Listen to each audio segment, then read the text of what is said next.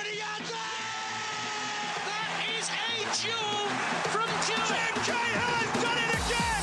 What a goal by Tim Cahill! Thompson! Oh, Five goals to Archie. Swing out, Paducah's header from North Melbourne are the league champions. Dark Lord's old man.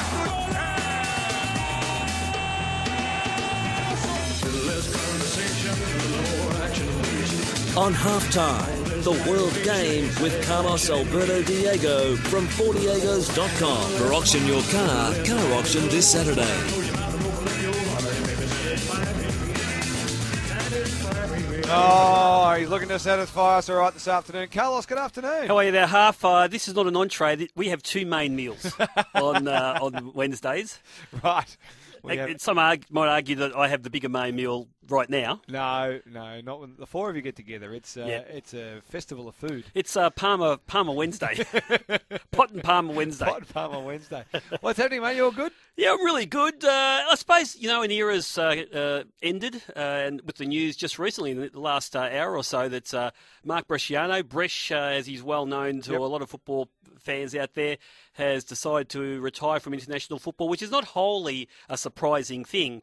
But uh, I suppose uh, we need to celebrate it because uh, you know that golden generation, one by one. Uh, if not, uh, oh, I suppose Timmy's still involved uh, and still playing, and he'll probably keep on playing for a few more years. But one by one, they're they're dropping off, and I think we need to celebrate each one for the achievements they've they've managed to do over the last fifteen years or so. Well, good chance for our listeners to get involved with um, their their thoughts on Mark Bresciano as a player and their favourite moments, I suppose, through his international career. It's just his international career he's retired from at this stage. that right? Absolutely, yeah. No, he's still playing club football in Qatar, and you know, I'd like to have a chat about what we can do to get him back here, and uh, maybe spend a bit of time in his last couple of years playing in the A League. But you know, I still remember him uh, in a former life where I used to be involved with the old NSL club uh, Carlton, Yep. uh, and watching him at training. And I remember in the first year when they, before he came along, the club was struggling. It was almost like uh, Melbourne City winning and losing, and, uh, and about halfway through the season, they picked up this young kid from Bulleen Veneto Club, uh, and he hadn't even played, from memory, representative football for Victoria. But people were talking about uh, this young boy Mark Bresciano, and uh, and I remember watching him at training and thinking this guy's special. But he was really unassuming, sort of a character. Didn't say much. Uh, in those days, had a, a big crop of curly black hair. and, Uh, yeah, yeah, no, he had he had the, the Michael Jackson, Leo Sayer look going there for a bit. Um, and uh, and we, we sort of knew that he was a good, really good player. But even on that roster there. Uh, they had Simon Colosimo, they had Bresh, and they also had Vinnie Grella, amongst some other young players who were in the squad. But they're the three that really crew. stood out. And probably out of a lot of them, you know, Bresh was probably second of those three. Uh, I'd probably rank Simon Colosimo Yep. above those, and then uh, and then Vinnie Grella, who was a just a battler and a uh, just a hard worker all the time, shone later on when he went overseas. But you know, Bresh has been almost was almost a slow burn at that time. Then went over to Italy and played uh, joint Empoli and did it really hard. I mean, the young boys, Vinny and himself, going over at that time there, did it really hard. Not many people had a lot of faith in them succeeding over there because that was that were the days where Italian Serie A was probably the best competition in the world. Yeah. And uh, them going over and, and trying to you know get some Serie A experience was very very difficult for them, but they stuck with it. And uh, Played 80 games for Empoli in three years. Absolutely, but he, he played some great football with Parma too, and uh, also Palermo late in his career. Very respected professional, and um, you don't you don't spend twelve years playing in Italy in, at, at the highest level unless you're a good player. Yep. And uh, and he's one guy, but just unassuming the whole time. Whenever he played for Australia, eighty four times capped for Australia, never let us down. So.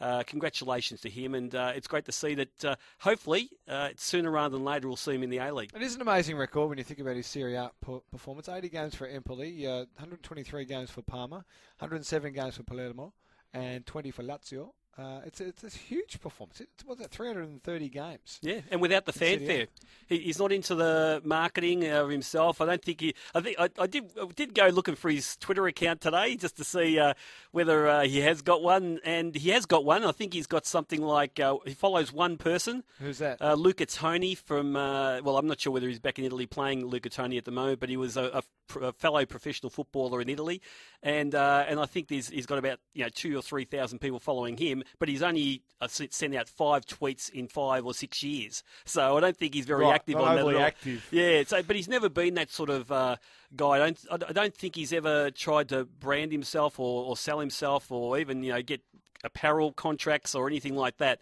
And uh, and I think that's what endeared him to so many players that he played with. I mean, if you go on Twitter at the moment, the PFA are retweeting, you know, uh, tweet after tweet of fellow professional Aussie players that play with him, and some of them are really young guys who are just coming through right now that he obviously spent a bit of time with uh, in the lead up to the Asian Cup, maybe the last 12 months in Aussie camps. Uh, and obviously, you know, he's a guy that just uh, leads by example and he just puts his arm around someone and just says a couple of quiet words and, and gives them confidence and, and does it that way. Was now I clearly didn't watch any Serie A when he was uh, at his peak of powers throughout the the 2000s, but m- and my only real uh, knowledge of him has been through Socceroo colours Mm. through his time, and it's he's always that, that guy that Bresciano is playing in Italy. He's going to be you know he's really important for his Socceroo level, and I would think from my watching of the Socceroos in the last 10 years or so that there's not too many players you prefer to have uh, the ball at their feet of. He's one of the guys that create things, had unbelievable vision uh, at, at that level. Yeah. Still, clearly, he's still playing, so he's not you know, finished, washed up forever. But at that level, he still had unbelievable vision and was able to bring players into the game, as well as be a really attacking player, which I and uh, which I quite like. But also on the other end, he worked box to box, box to Yep. box, and, and help out defensively as well. Be really aggressive in that area. That's what I loved about him at that level for Socceroos performances. And he's not a super athlete either. Uh, he's, he's one of these guys that uh, is pretty much one pace, but when he has the ball at his feet, he's got the vision that no other Australian footballer has. Even even some of the greats now in, who have gone through and don't never had the vision that he had. But I suppose in the traffic of Italian football and in the pressure. Uh, where every game, every training session, especially if you're a foreigner, even though he's got Italian background, he was treated like a foreigner over there. Uh, you know, everyone's on you. There's so much pressure the whole time. You need to have that vision, that calmness about him, and I think that's what his big asset has been. Um, you know, it's interesting. I was thinking to myself, you know. A lot of people like you would have got to know Mark Bresciano just from watching him in Socceroos. 'cause Yeah. we did, I even didn't see a lot of games of Italian Serie A where he was playing because of the way the games were scheduled or whatever it may be. Um, and you know, you just wonder, did he absolutely play his best football for, for Socceroos? And I'd probably say no. And but like Mark Viduka, like Imagine not many would play them. no, well, it's Because they're playing week to week for their team. They know chemistry. They know all the players, the setups, and yeah, but you know, you look at Mark Viduka, and, and you probably look at his uh, Socceroo record. It should have been so much better. And but I think that at the time they were playing for the Socceroos over the last ten years, prior to Gus Hiddink at that time, Yep. under Frank Farina and before that, and uh, after Frank Farina, you know, when we got uh, Holger Osieck and Pim Verbeek, where the emphasis wasn't necessarily on playing great football. Uh, I just felt that it was a way the game was played at that level, the way it was coached at that level for the Socceroos that really killed some of our stars. I would have loved to have seen this group and again, you know, as much as Ange has won the Asian Cup, he would admit that he's still got a long way to go to prove himself as a top international coach. Uh, but I would love to have seen these guys play Bresh, Viduka, Harry Kewell at their peak under someone like Ange Postecoglou with a plan, with a pattern of football, you know, going at people, uh, really, really buying into the, the strengths of our attacking players and our visionary players. We never had that before. And, uh, and so, in, in many respects, the boys have been crucified a bit, but they stuck with it, played, turned up every time. You know, Bresh played in three World Cup campaigns, a couple of Asian Cup campaigns, and not all of them have been good. Not all of them have been happy. Uh, and uh, but he still turned up, and he just did it for the green and gold. Uh, uh, Johnny is in Mount Evelyn. He wants to get involved in uh, this discussion about Mark Bresciano, who's retired from international football. G'day, John. G'day, Half. Mate, um, over at the Grand Prix at Monza a few years ago, walking around with my um, Aussie flag and, and the Australian GP hat on, just to sort of speak volumes about how respected Mark was overseas. People were coming up, hey, Australia, Mark Bresciano, and, and, and, and that's the sort of vibe I got. And as soon as I heard him talking about it in that way, I've gone, I've got to take a bit of notice of who this guy is because he's obviously very good. Absolutely, yeah, Oh, yeah. very good. Whenever I travelled to Italy and I said I was from Australia, Bresh's name had come up, you know, invariably, and then Vinnie Grella at different times, and and uh, you know he's talked to Vinnie, and you know again he doesn't say too much about his time over there, other than the fact that he he survived and he did very well playing the City. But he used to love telling me stories about uh, he and Bresh at Parma at training. and how they wouldn't go anywhere near the Aussies at training because what you see from Grella on the field and Bresh on the field, you got it training. Yep. So if if Vinny, Vinny had to you know leave a foot in a tackle, he would do that. And so suddenly they'd be thinking these guys are loco. You know, these Australians are mad. You know what? They don't even calm down at training. So uh, so you know that that skill and the confidence and the technique they developed over there, plus the hardness and the competitiveness of them being Australians, really, I think. Uh, Sort of garnered a lot of respect over there in the Italian football, where a lot of foreigners, you have to be a really good foreigner to get respect over there. The Italians are pretty fickle like that, and uh, and they certainly got some great respect over a long period of time. Like I said, you don't play, you know, with big clubs in the Serie A over a 15 year career or a 12 year to 15 year career and not be respected. And that's what uh, uh, was able to achieve over there. Uh, a fantastic player off the SMS. Dockers and Tremana says, not being a massive soccer fan, Bresciano is one of the players that maybe want to watch the game more and more. Great career and a shame to see him bow out. Kudos, young man. And uh, Justin on the road says, Bresh was all class. Great example was his perfect ball to Josh Kennedy to qualify us for Yep. the 2014 World Cup class when we needed it. Uh, that's the sort of stuff I have of Bresh too. And I still think, uh, uh, correct me if I'm wrong, listeners, because I know you guys are a wealth, you're a font of knowledge. Raging river of knowledge. I think he still holds the, the, the highest transfer fee for any Australian between two foreign clubs. Uh, when I say foreign club, two Italian clubs. Uh, and when I say Italian clubs, any foreign clubs between uh, you know, players transferring between those two. And I think it was his move from Empoli to Parma. Yeah. Uh, people can correct me if I'm wrong, but I think it was around 20 million uh, pound, uh, well, euros at the time. Wow. And that was, um, and that was, you know, big, big money at the time. I think it was probably in the 90s at that, at that stage. So, Well, that would have been uh, early 2000s. It would have been Yeah. very, very early. yeah. Righto, well there you go. But feedback for uh, for you on Marco Bresciano. Mark Bresciano's career, international career. I, I do want to just continue on just quickly after the break, Carlos, and talk about the the Asian Cup and what that would have done to him mentally, and whether or not, well, clearly it was a, a catalyst. On 1116 SEN, halftime with Daniel Harford for Waverley BMW, Springvale Road, Glen Waverley. First class service is our commitment. 24 past one. Carlos Alberto Diego is with us, of course. Don't forget the boys, the four Diegos, not just this one, the whole team of four back tonight from 11 on Melbourne's Home of Sport 1116 SEN. Carlos, just as we sign off on the Bresciano discussion for the moment, the um, the Asian Cup um, and the fact that he was pretty much a spare part sort of, if I have to sort of player for Ange Postecoglou throughout that campaign. Do you think that was the straw? Or do you think going into that he would have known that this was just about his time at international level anyway? Yeah, look, I think uh, it's like Timmy Cahill. I think every game now, uh, every every sort of uh, campaign, if it's an Asian Cup tournament or whatever, was was going to be a bonus for these guys. And as long as they were playing well and contributing to the change room in, in, in the to development of the young guys, I think Ange was probably encouraging them to stay on. Uh, but with Massimo Luongo, the way he grew through this tournament, he effectively took uh, different players, by the way, but he effectively took Bresh's spot.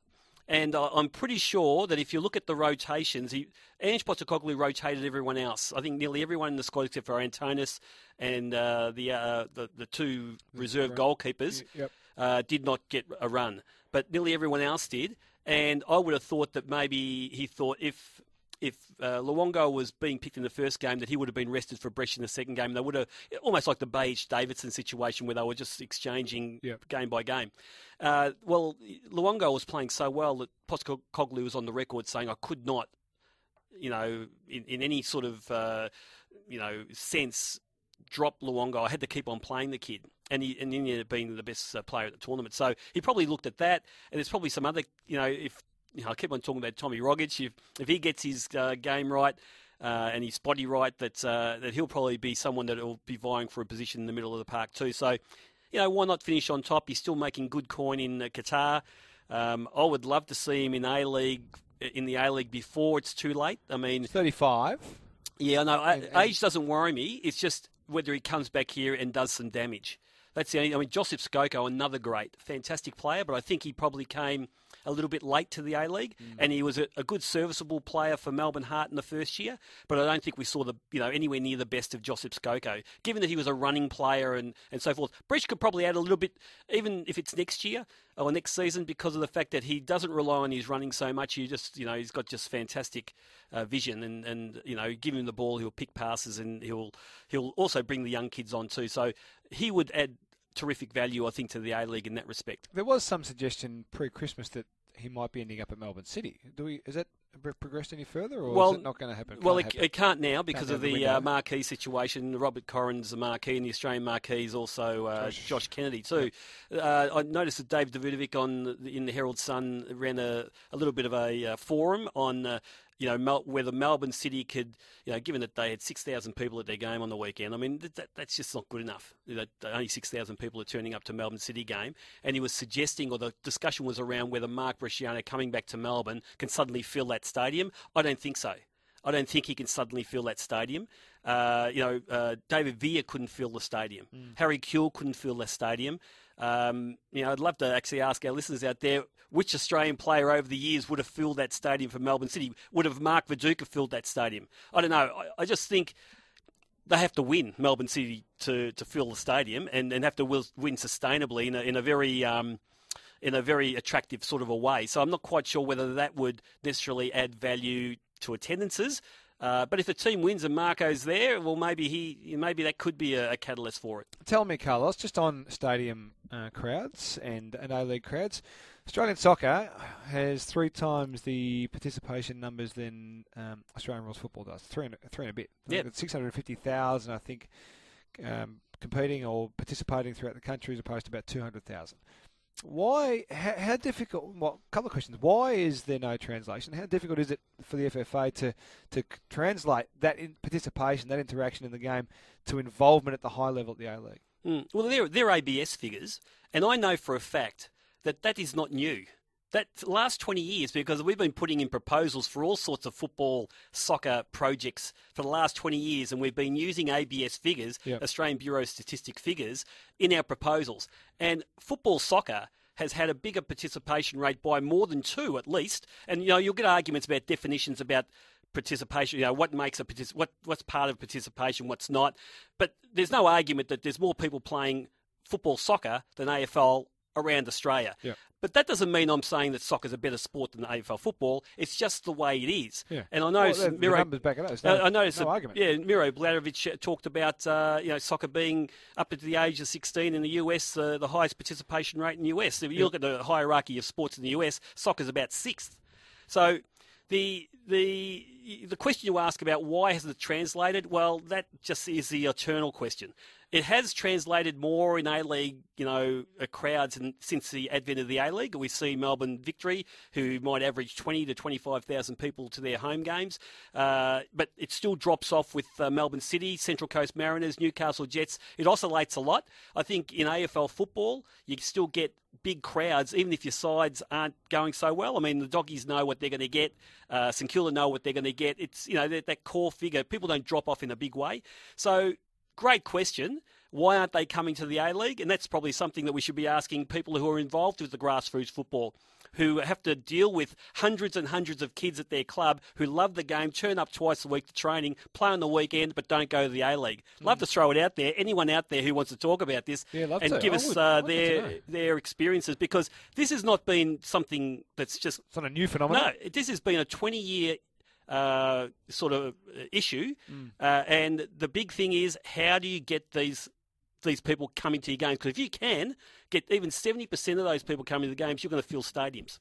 It's a really interesting topic, I reckon. I'd love to get some feedback on it. 9429 11 16. There's some other people who want to have a chat about uh, who would fill the stadium, Carlos, after the break. We'll get to that now. Sports Central coming up as well. But after that, we'll take those calls. And also, uh, why, if you, you are the, the coalface, why do you think there is no correlation or very little correlation between the number of people participating in the game as opposed to viewing it as a spectator at the elite level? Love to find out more about that. I'm sure Damien de Bohun's listening somewhere and he'll be tuning in and finding out as well, looking for some answers. But 29 to 2, Carlos with us back with more shortly for the decision. But how big a, a piece of it it would have been. 20 past one, Carlos is with us. Talking the World Games, another great of Australian football celebrating a milestone this week. We'll talk about that through the journey, as well as uh, FIFA Task Force considering a Winter World Cup for 2022. Big coming up. Join us, 9.49, 11.16. On 1116 SEN, halftime with Daniel Harford for Waverley BMW, Springvale Road, Glen Waverley. Experience the ultimate driving machine today. 23 to 2, Carlos Alberto Diego is with us, and uh, he's hit a bit of a nerve. He's hit It's a gone bit of off. a nerve. We've got boards full of calls that want to talk to you about the situation of play. Here we're talking about the participation levels of, uh, of soccer v, not, not not v any sport in particular, but the the the fact that it hasn't isn't able to translate huge participation, the biggest in the country, apart from, uh, according to the stats, walking for exercise. well, a lot of people do that, Carlos. Three and a half million people do that, they tell me. Uh, can't translate into support, uh, spectators, viewers for, for the A League. And it is, by the way, it has improved a lot since the old NSL days, by the way. Uh, we are translating, but it's slow. It's a slow burn, given that we've had these numbers for a long time. The other thing these numbers don't count are kids, you know, girls and boys playing in schools. Some private schools out there have got, you know, 12 kids teams. Yeah. and they play on weekends and stuff, and they and they hire former professional A League, uh, NSL coaches to coach their teams. It's really, really big business, uh, but they're not counted in the um, in the in the statistics. All right, I want to go through some of these numbers in a second, but uh, you, you also threw out who would fill a stadium if they were playing in the A League today. Tom in Greenvale wants to discuss that. G'day, Tom. Hi, Half. Hi, Carlos. How you going? Yeah, good, Tom. The only one that comes to mind is the natural goal scorer, and that was Mark Viduka. There's no one else out there that would uh, fill a, stadium today in their heydays. Viduka was uh, only there for two and a half years, top goal scorer both times, and we don't. And you know, if you, you look around the world, all the ones that pull the stadium crowds are the scorers. Your Messi's, your Ronaldo's, your Suarez. They're all goal scorers.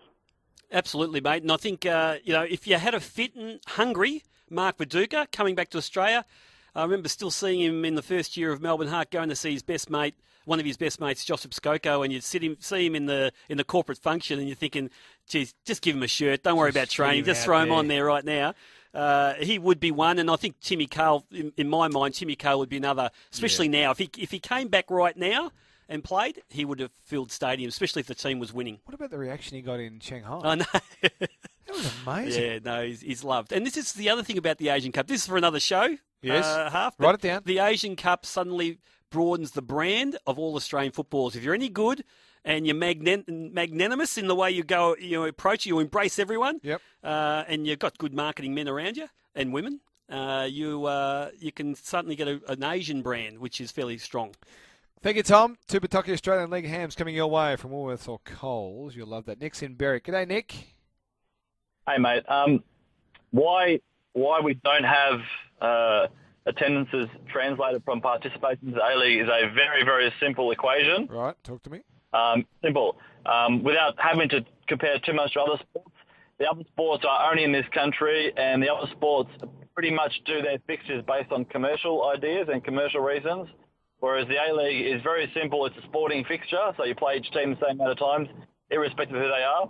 Number two, with the A League being football or soccer, there is such a large world scale to compare to.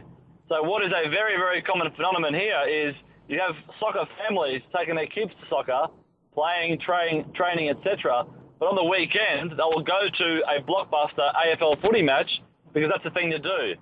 So it's it's it's commonly termed uh, snobbiness uh, per se because people they see the, the EPL, they see the Bundesliga, they see the La Liga. So they don't see the, they don't see the same product here. So we're what. They do see, what they do see here is you know a bit of a perception of going to a blockbuster AFL game, which is once again commercially done, right? but it's different Um, seasons, Nick. We're, we're talking about different times of is, year. That is, but a perfect example is my brother. He takes his kids to soccer training, even his daughter, etc., etc. On the weekend, instead of taking his kid to the A League, where he wants his kids to be, yeah, that's what I would think. He will probably he won't take them to an A League game, but he may watch Liverpool, uh, you know, on Foxtel. So, and I keep saying, you know, you want your kids to play the best possible league in this country, and hopefully leapfrog into Europe you have to take them there. You can't just bypass it. So, and that's what happens. There's probably 50% of the football families here they do not. It's, it's like a, how can I say, they, they don't recognise that it exists. And they people- actually will badmouth it. A few people have said, uh, have hinted on similar lines than as Nick. That um, the reason crowds aren't better is because paying public enjoy watching the best on TV, La Liga, EPL, Champions League, all that sort of stuff. We've got more access to that than ever before, and there seems to have been throughout the journey, and, and even in um, uh, public circles, Carlos, a, a, a thought that the A League is no good. It's just hacks having a crack. I mean, it's, it's good for us, but it's not really good in the grand scheme of things, and that's probably holding it back to a degree. Yeah, there, there is this term people use in football, uh, Euro snobs, who have always uh, sort of kept at arm's length the old NSL. Anything happening in Australia is just not good enough. Yep. It's just at the lowest level. And but I think we've seen enough games these days on TV, enough performances. West Sydney Wanderers, Melbourne Victory, you know, with some great players playing here to know that it's worth going to watch. One thing I can uh, look, this is all speculation, I suppose. Everyone can speak subject, subjectively and anecdotally about what they know, but you know, part of my work is that I go into schools a lot, and uh, and I've been doing that for about twelve years. And I remember when I first started going to schools, especially if it was a football day or a or a sports day, and, and kids were allowed to wear anything they wanted to. Uh, the soccer kids would be wearing your Manchester United tops, your Juventus tops, your Barcelona tops, your Arsenal tops, and so forth, your Liverpool tops.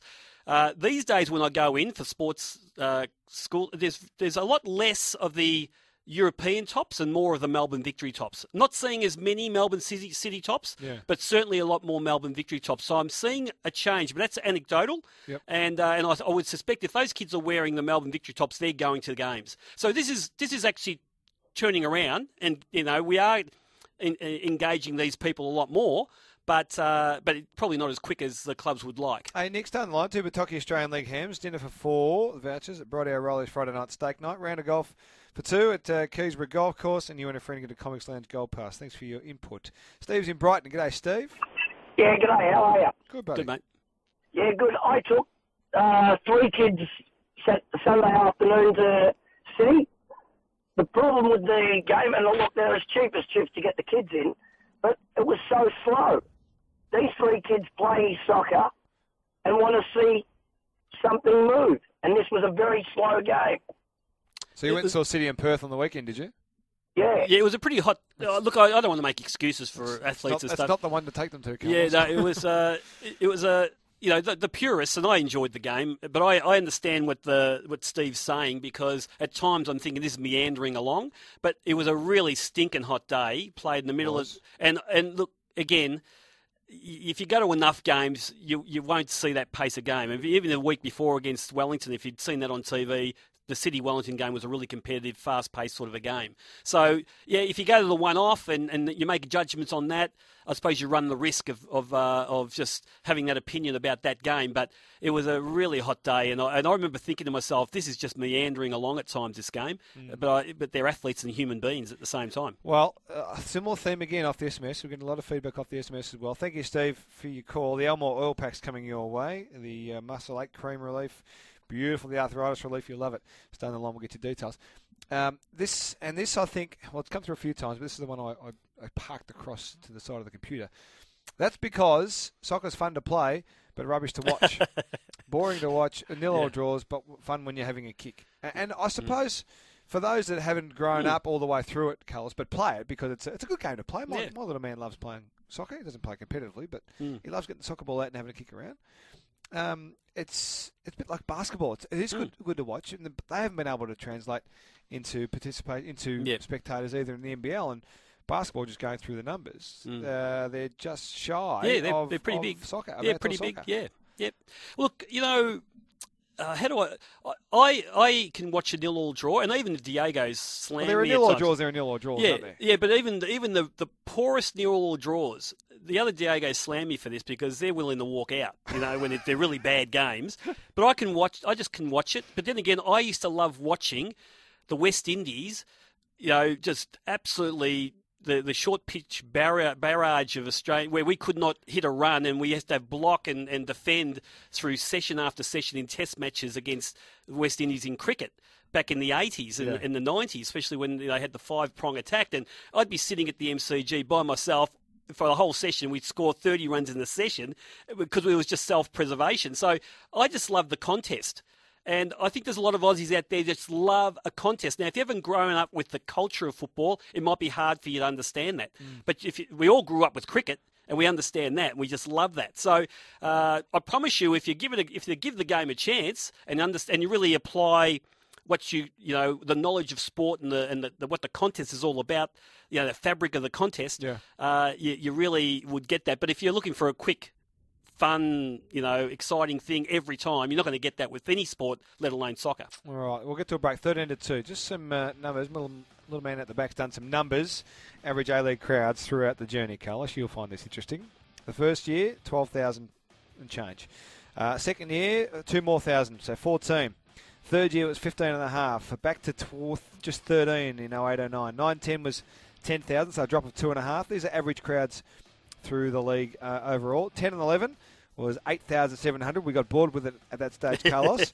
and then we rejuvenated back up to nearly 11,000.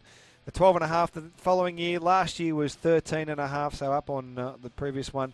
And at the moment, we're up 200-ish, Mm. 220, 214 per game. Still going, of course, about third of the way.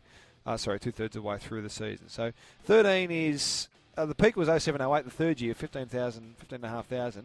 13 and a half ish Yep. at this stage, Carlos. So it just hasn't, hasn't from a spectator point of view, hasn't grown. Yeah. The other other aspects of it have Yeah. significantly. Derby, Derby's are the shining light. Yeah. Uh, but the rest we need to work on. All right, 12 to 2, back more.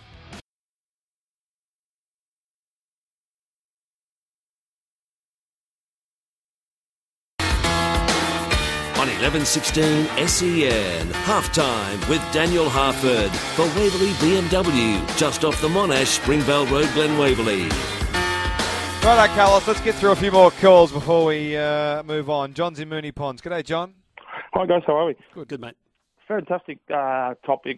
Something something that's I'm really passionate about, and I have to agree uh, with the first call. I think Nick. Um, I've been involved at state league level for 20 years, and at that level, and even at junior level, you, you'd see a lot of guys. You know, I'll be playing in a, you know, like state league Division One or so, playing games at half time. People walking in, going, "Oh, it's, uh, are the Pies above uh, beating um, the Blues and stuff like that." That continuously still going on. It's that it's that uh, that inferiority complex that we have, and unfortunately, you know, there's 200 domestic competitions around the world, if not more. We're not going to beat this. You know, you can count on on two hands how many decent competitions there are in the world. The rest are second tier competitions to compared to the uh, you know the big four. So does a guy in Norway doesn't go to football because he thinks that his competition is crap? No, they turn up, and I think we're a very, very, very fickle bunch.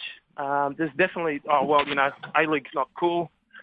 I know what A League is, but you know what? I can go and watch it. I can smell it. I can see it every second fortnight. Um, I can watch my Premier League and all that, but there's nothing better than going to games, no matter what. Well, I agree, Um, Johnny. As a, as a sports fan, being there live is pretty much all there is to it. I love the TV coverage these days, and I like sitting on my couch at times when it's convenient. But being live at, at Yep. sporting events, there's nothing nothing better. Especially got the seats really close to the action, or you know, even with AFL, or if you're really close to these athletes these days, you really get a sense of how powerful they are, how fast things happen, how good their touch is. Uh, just uh, we did a little bit of the ground announcing. I know that you guys did. Uh, you, you did it at times at Melbourne City and Melbourne Victory there, half, and Yep. just being by the, AAMI the Park is unbelievable. Oh, it, it, but watching those guys on TV, you don't get a sense of how powerful and how quick, how good the touch is, how quick they have to think. Uh, when you're that close and watch those athletes, it's got to inspire any young kid if you get him to games and get him close to the action like that. Thanks, John. And Blackie's in plenty. G'day, Blackie.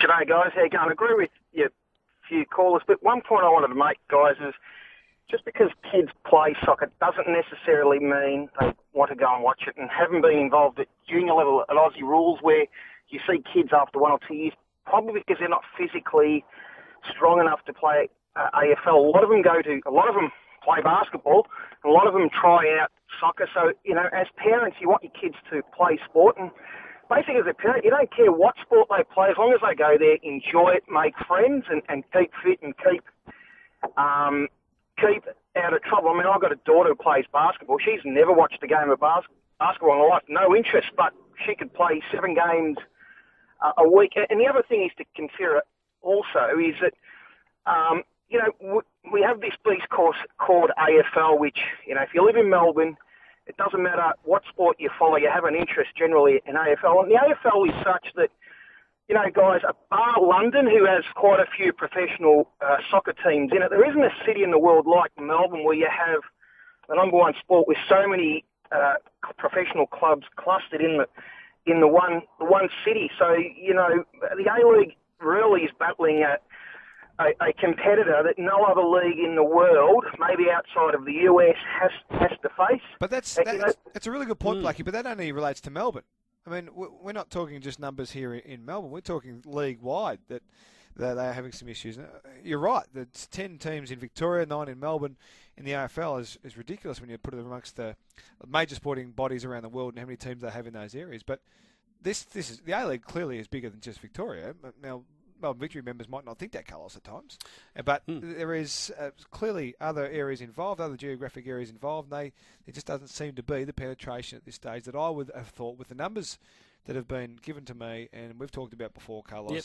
that there would be more uh, translation to support, active support at, at games, being there as a spectator. And even those Euro snobs that we talk about who just think everything's better overseas, they didn't fill a stadium when David Villa came. They didn't fill the stadium when uh, when Damien Duff. You know, they're the two that stand out in my mind right now. Uh, Alessandro Del Piero, one of the greatest players that has ever played the game at any in any generation, didn't fill Sydney Stadium, Sydney uh, FC Stadium. So uh, it's got to be more than that. Uh, I think, by the way, there's a positive outlook to this. In that, Tell me after the break what Yeah, it I is, will. Carlos. Tell me after the break.